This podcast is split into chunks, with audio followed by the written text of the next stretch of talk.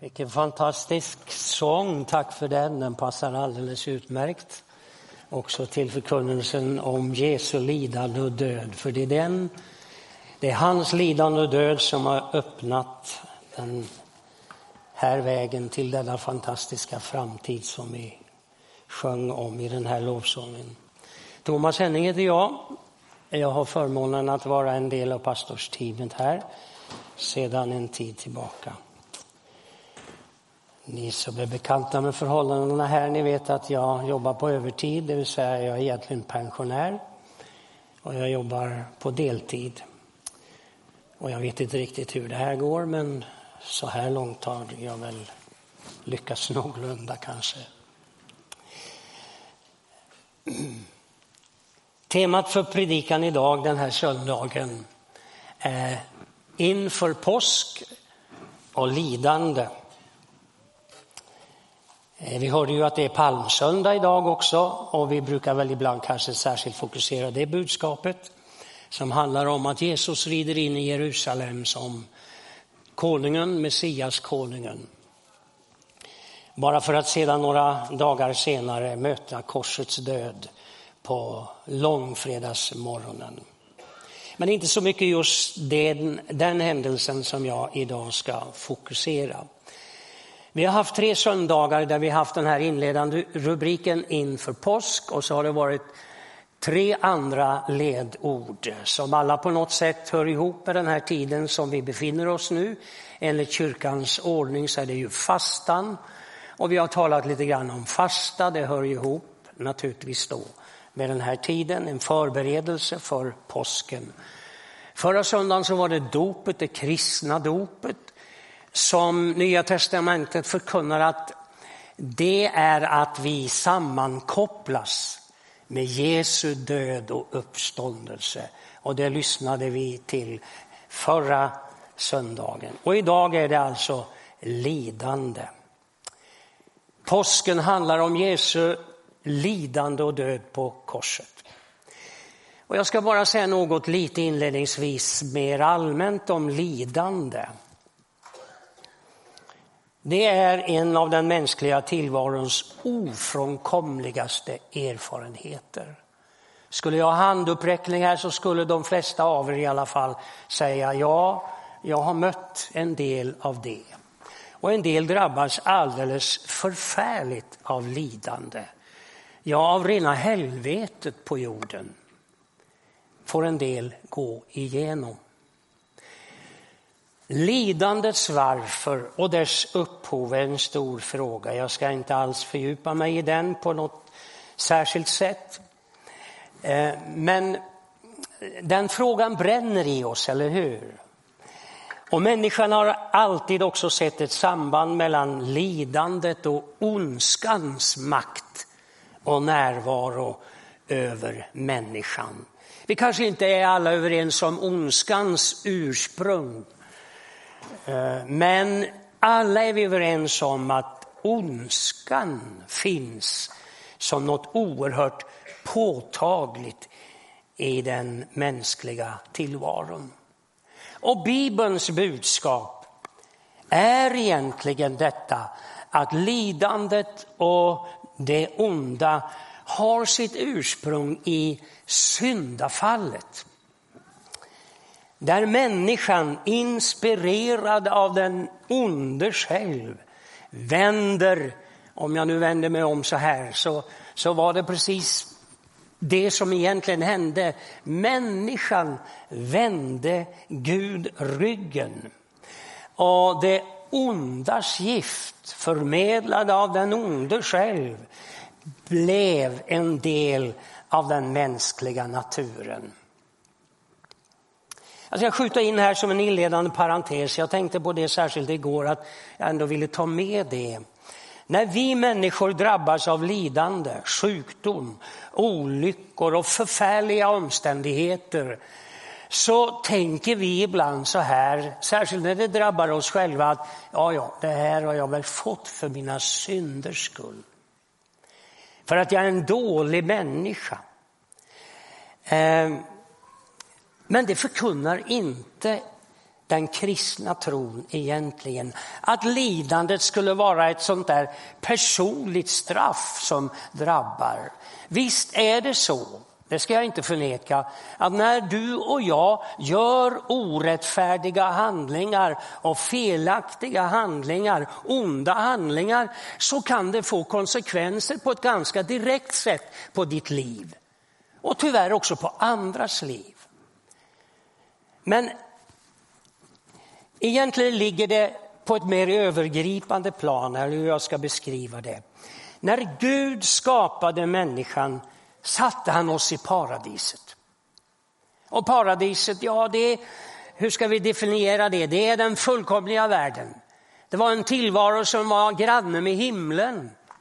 Och det beskrivs att Gud kom där och umgick med människan på aftonen. Och, och, det var en intim och en nära gemenskap. Det var egentligen himmelriket närvarande med människan. Men syndafallet förde människan ut ur detta paradisiska sammanhang. Ut i ett sammanhang där andra makter och krafter verkar. Där vi är drabbade av syndens makt och där lidande i alla dess former har blivit en del av vår vardag. Och det står ju också när det berättas om syndafallet att eh, eh, det riktas ett budskap till kvinnan, du ska med smärta föda dina barn. Och till mannen så sägs det, du ska slita för ditt bröd i ditt anletes svett. Och det handlar inte bara om födandet ensamt, det handlar inte bara om odlandet ensamt, utan jag tror att det handlar om att det är en mödosam och svår tillvaro som människan efter syndafallet går in i. Så du som nu lever i ett sammanhang där du plågas på något sätt av lidande, så ska du inte falla offer för att det är jag som har gjort något alldeles exceptionellt eländigt. Det är helt okej okay att fråga varför. Naturligtvis, varför ska jag drabbas? Men det är inte det att du har på något sätt blivit en särskilt syndig och besvärlig människa och att det finns en Gud som straffar dig för detta. Jag vill bara ha det sagt så att inte dina tankar på något sätt vägleds åt felaktigt håll. Men det är inte det mänskliga lidandet som jag i första hand tänkte tala om, utan Kristi lidande. Och förresten, här finns det ju ändå en koppling och vi har redan på något sätt ändå varit inne på det. Jesu lidande och död är Guds lösning på det som syndafallet har åstadkommit i världen. Det är vad den kristna tron förkunnar. Med Jesu lidande och korsdöd är djävulens makt och syndens makt över människan och skapelsen bruten. Lovad vare Herrens namn. Och vi ska läsa en text som handlar om just detta nu då när Jesus kommer till Jerusalem. Han kommer för att fira den judiska påsken. Och det hade han gjort vid några tillfällen så han kände till det sammanhanget. Och han visste vad som skulle vänta honom i anslutning till den här påskhögtiden. Men också just detta att eh, han skulle på ett särskilt sätt knytas till detta firande eh, på ett sådant sätt så att det skulle bli till befrielse eh, från syndens makt och herravälde. Men det, bara var, det var bara Jesus som visste om det, ingen annan. Fast de borde kanske egentligen ha förstått det. Och ska vi lägga fram texten på skärmen också från Matteus 16 och 21. Och där läser jag. Från den tiden började Jesus förklara för sina lärjungar att han måste bege sig till Jerusalem och lida mycket genom de äldste och överste prästerna och de skriftlärda och bli dödad och bli uppväckt på tredje dagen. Petrus tog honom då avsides och började förebrå honom och sa, må Gud bevare dig Herre, något sådant ska aldrig hända. Men Jesus vände sig om och sa till Petrus, håll dig på din plats Satan. Du vill få mig på fall, för dina tankar är inte Guds utan människors. Det är det här som Jesus säger inför den här påskveckan. Han visste vad som låg framför honom, lidandet och döden på ett kors. Ska vi be också. Fader vår, tack att vi får eh, fokusera oss på det som du ska uträtta för oss, eller du har uträttat det för oss i, din, i ditt lidande och din död på korset. Öppna våra sinnen till att förstå det på ett bättre sätt än förr. Tala du till oss, jag ber om det. Amen. Jag tänkte lista tre rubriker. Du ser det också på bilden som kommer här om Jesu lidande och död. Och jag tycker de här tre rubrikerna kan urskiljas från de här sista dagarna fram mot Golgata, eh, korset. Ett tag så var det fyra rubriker och jag var på väg mot fem rubriker också. Och jag tänkte så här att du får gärna för din egen del ha med de här rubrikerna men du kan arbeta vidare och kanske skapa ett antal rubriker till som kan vara ett underlag för dig när du nu går in i den här veckan och på ett särskilt sätt ska fokusera det här budskapet. Den första rubriken Jesu lidande och död, det måste ske. Och vi läste om det i vår inledande text. Jesu lidande och död. Och jag citerar egentligen Jesus i den här rubriken. Jag ger mitt liv av fri vilja. Jesu lidande och död. Och där citerar jag ett uttryck egentligen från Hebreerbrevet. Ska komma oss alla till godo. Och jag ska bara helt kort beröra de där tre rubrikerna. Han måste lida och dö på ett kors. Petrus blev upprörd och han förebrår, Herre inte ska väl det behöva hända? Och Jesus tillrättavisar honom på ett, tycker jag, brutalt sätt. Håll dig på din plats Satan. Dina, du försöker få mig på fall. Och han understryker därmed att det här måste ske. Och när jag läste det, jag vet aldrig, jag har kopplat ihop det på det sättet. Jag läste det igår, eller om det var förrgår, så tänkte jag tillbaka till syndafallet. Den gången kom den onde själv i skepnad av en orm. Och han försökte få människan på fall. Och han lyckades. Nu framträder Satan själv uppenbarligen i skepnad av en av Jesu närmaste lärjungar. Det är så Jesus på något sätt upplever det. Du försöker få mig på fall. Du försöker att få mig att gå en annan väg. Jesus understryker, det måste ske.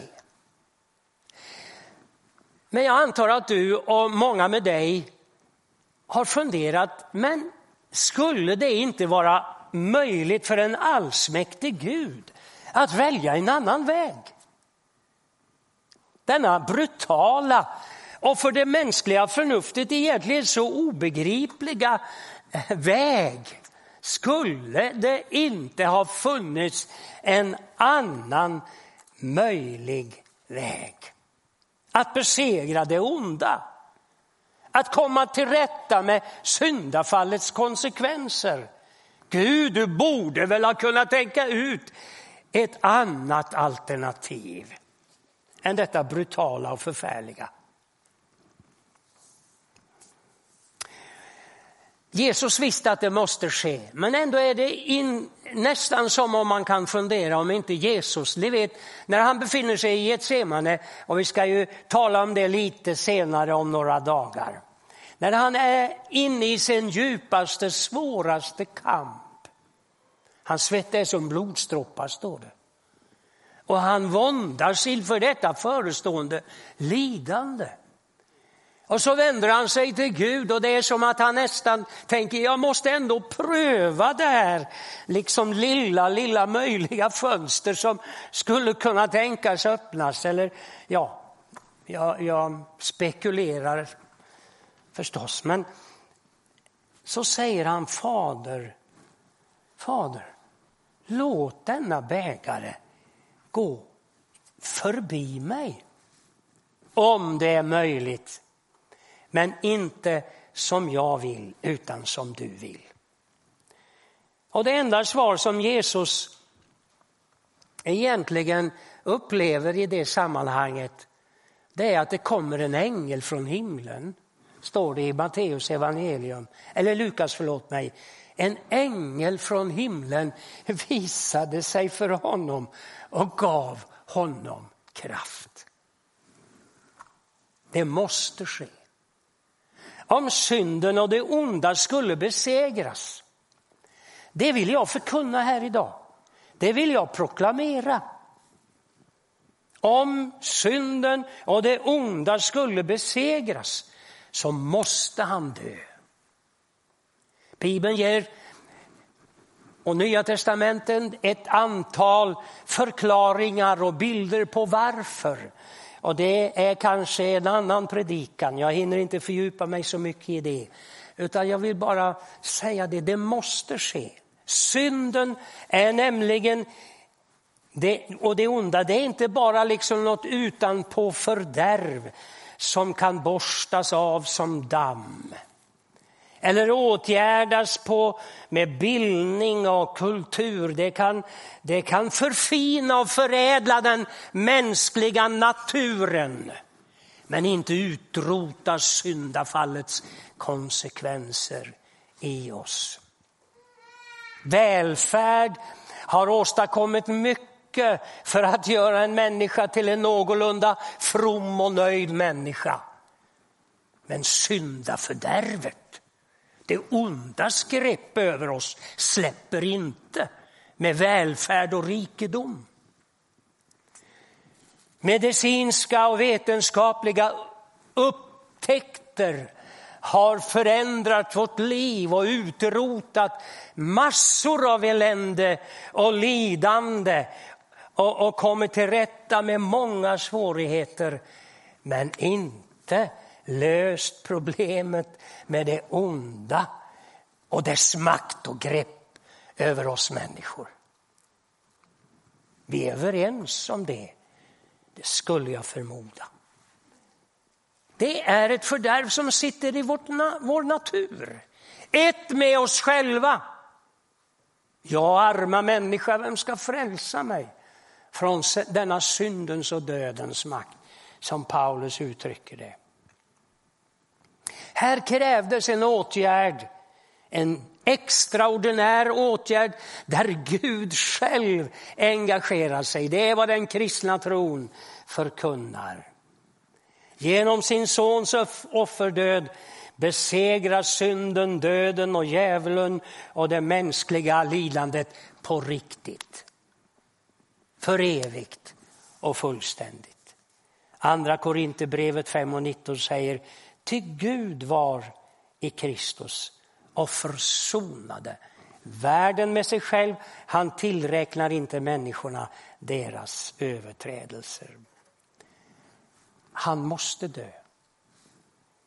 Hans lidande och död på korset är den enda möjliga vägen. Det är det enda alternativet. Om människan skulle kunna på något sätt få en chans att återvända tillbaka in i paradiset och dess härlighet. Och Jesus själv visste om det. Och Jesus själv gav uttryck för detta också faktiskt innan han dör. Och han säger, jag är sanningen, vägen, sanningen och livet. Ingen kommer till Fadern utom genom mig. Det här är det enda möjliga vägen till Gud.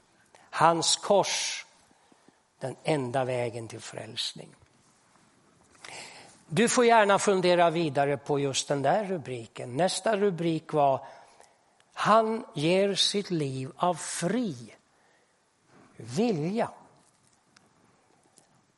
Hans lidande död måste ske, det har vi sagt. Men han medverkar aktivt och frivilligt. Jesus går in i sitt lidande ensam, övergiven. Och när vi läser de där texterna, vad som händer honom i den här sista veckan nu fram till Golgata så kan man uppleva det nästan som han är en trasdocka som kastas liksom överallt och fram och hit och dit och bak.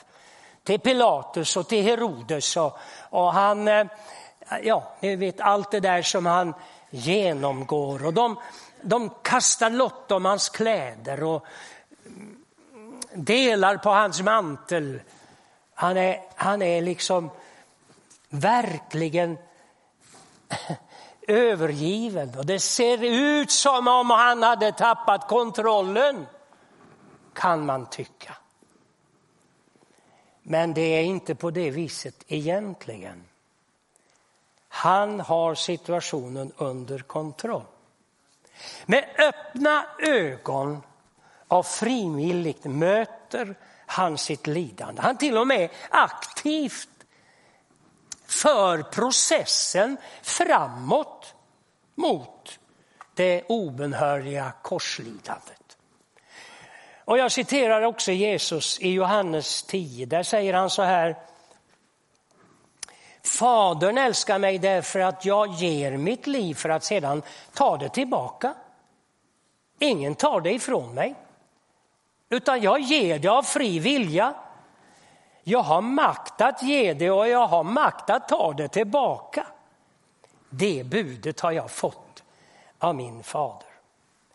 Det finns flera tillfällen den sista veckan där det här är så uppenbart och tydligt. Jag ska bara ta ett sådant. När Jesus grips i ett semane, han har ju haft den sista måltiden med sina lärjungar. Han har instiftat nattvarden, det vi ska få vara med om om en liten stund. Och så går han ut i ett örtaträdgård, han tar med sig lite lärjungar och några vill han ha med sig hela vägen så att säga, men de somnar och är alldeles dödströtta. Och Jesus har sin stora kamp. Och där i natten så kommer sedan en stor folkhop av människor tempelvakten och tempeltjänare och utsända från skrift, skriftlärda och det äldste och överste prästen. Och i fronten av hela skaran så går Judas, hans egen lärjunge, som skulle förråda honom. Jag tänkte på det, jag var i Getsemane som många av er har varit säkert. Och jag tyckte det var en liten pluttig trädgård faktiskt. Jag gick väl inte igenom alltihop. Det var ingen pildammspark precis så vitt jag kunde bedöma det. Och så kommer det plötsligt en stor skara, jag har sett siffror, spekulationer då, men grundade på hur stor tempelvakten kunde vara och så där, att det skulle kunna ha varit upp till 600 personer och till och med större siffror har jag sett. Så det var en förfärligt larmande hop som bryter nattens tystnad. Och så kommer Judas och kysser honom eh, och pekar ut honom och Jesus berättar evangelierna frågar följande. Vem söker ni, säger han. Vi söker Jesus från Nasaret. Och då säger Jesus en sak. Och han visste, det här, det här kan kosta mig ganska mycket. Inte bara ganska, utan mycket. Han säger, det är jag, säger han. Och föreställ dig att du är i ett semane i den där lilla trädgården, då står det att hela folkhopen vek tillbaka och så föll de till backen. Och det finns naturligtvis en anledning till det därför att när Jesus säger det är jag. De här de hade, eh, de hade läst gamla testamentet och visste att där uttalade Jesus det heligaste av alla de heliga Guds namn som gamla testamentet känner jag är. Ett Guds namn som ingen vågade egentligen uttala. Men Jesus säger det med största frimodighet. Det är jag. Jag är. Här är jag. Och i denna, jag tolkar det så i vart fall, i denna vördnad och förskräckelse så faller de till backen. Och jag tänker mig, om jag nu får bara fantisera, att Jesus kunde ha sagt till Petrus och de andra, hörni vi går nu. Så får de ligga här. Men han upprepar frågan, vem söker ni? Och det sker två gånger till. Tillsammans tre gånger om jag minns rätt. Och sista gången kan man ana en otålighet åt Jesus. Ja, men jag har ju sagt er att det är jag. Om det är jag ni söker, så ta mig och låt de andra gå. Simon Petrus, han den där aktive karln som, som liksom ville ta initiativet, han hittade ett svärd och tänkte något måste jag väl ändå göra. Och så hugger han av tempelvaktens tjänare, örat alltså. Malkus hette han om jag minns det rätt. Och Jesus tittar på honom. Nu är det Jesus som förebrår Petrus. Du vet väl att den som tar till svärd ska med svärd förgås? Det kunde en del höga herrar idag tänka på. Det vet du väl? Och så räcker han ut sin hand och så botar han honom örat. Och så säger säger Jesus till Petrus. Jag kunde ha bett min far i himlen att han sänder tolv legioner änglar till mitt försvar. Och jag läste att en legion var 5 000 man. Så det skulle i så fall ha varit 60 000 änglar. Ja, det hade med råge räckt för att lyfta Jesus ut ur Getsemane trädgård. Det kan du vara säker på.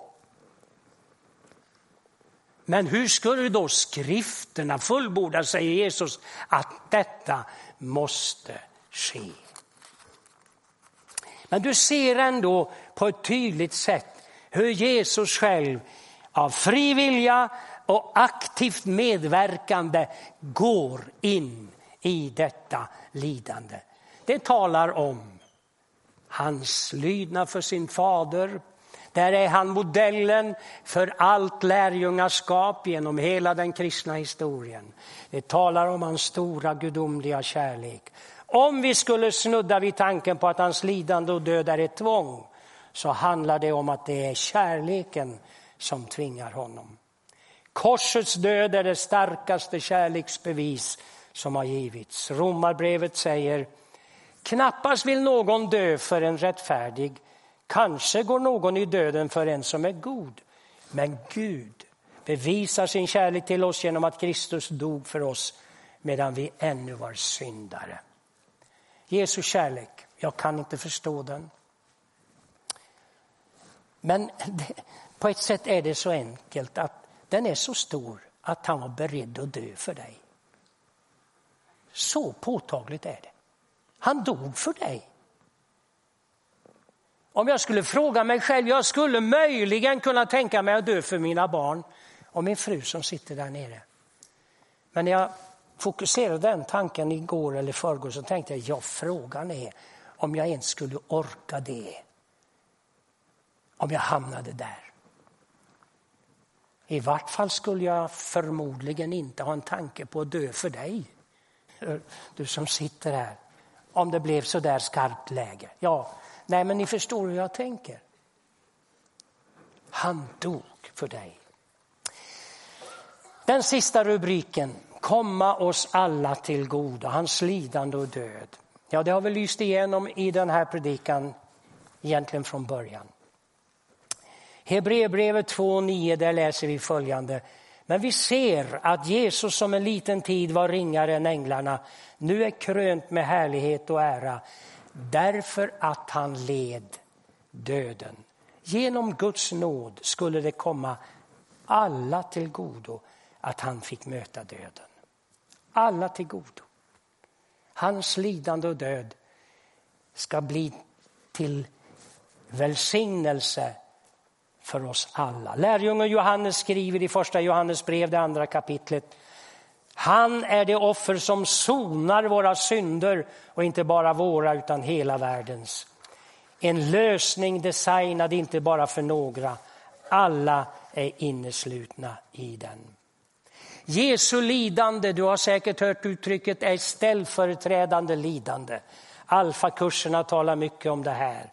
Han träder in i vårt ställe och Jesus själv säger om sig själv att jag har kommit, inte för att tjäna, bli tjänad, utan för att tjäna och ge sitt liv till lösen för många.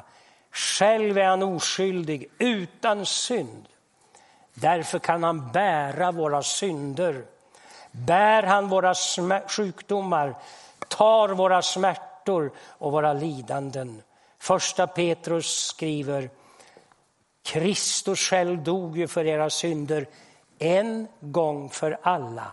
Rättfärdig dog han för er orättfärdiga för att leda er till Gud.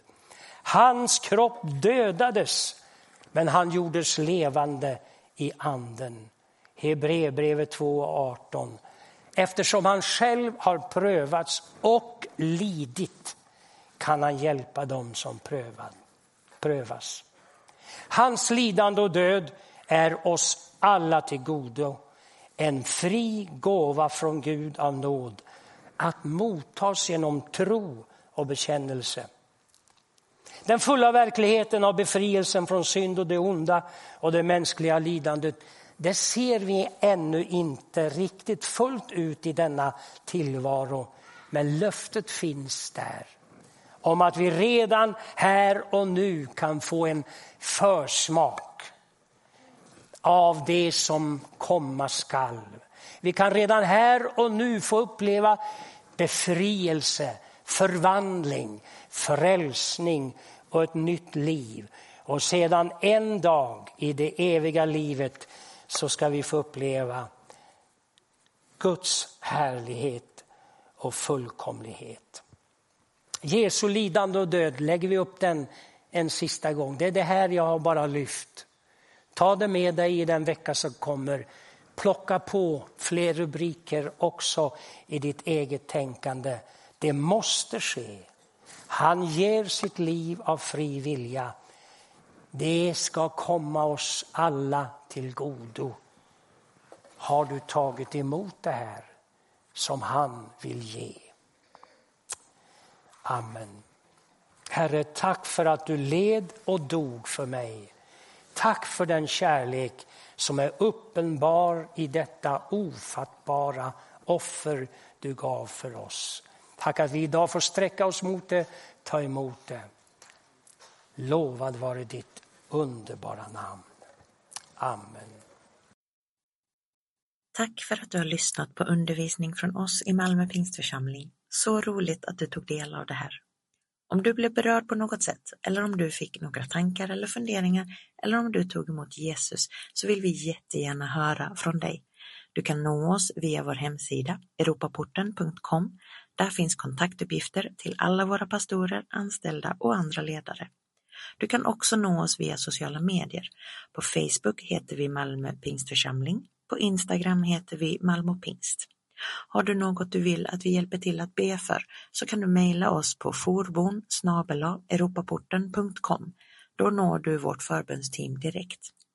Tack än en gång att du lyssnade. Hoppas att vi ses framöver på gudstjänst 10.30 på söndagar eller på någon av våra andra samlingar. Känn dig varmt välkommen. Ha det så bra så länge och Gud välsigne dig.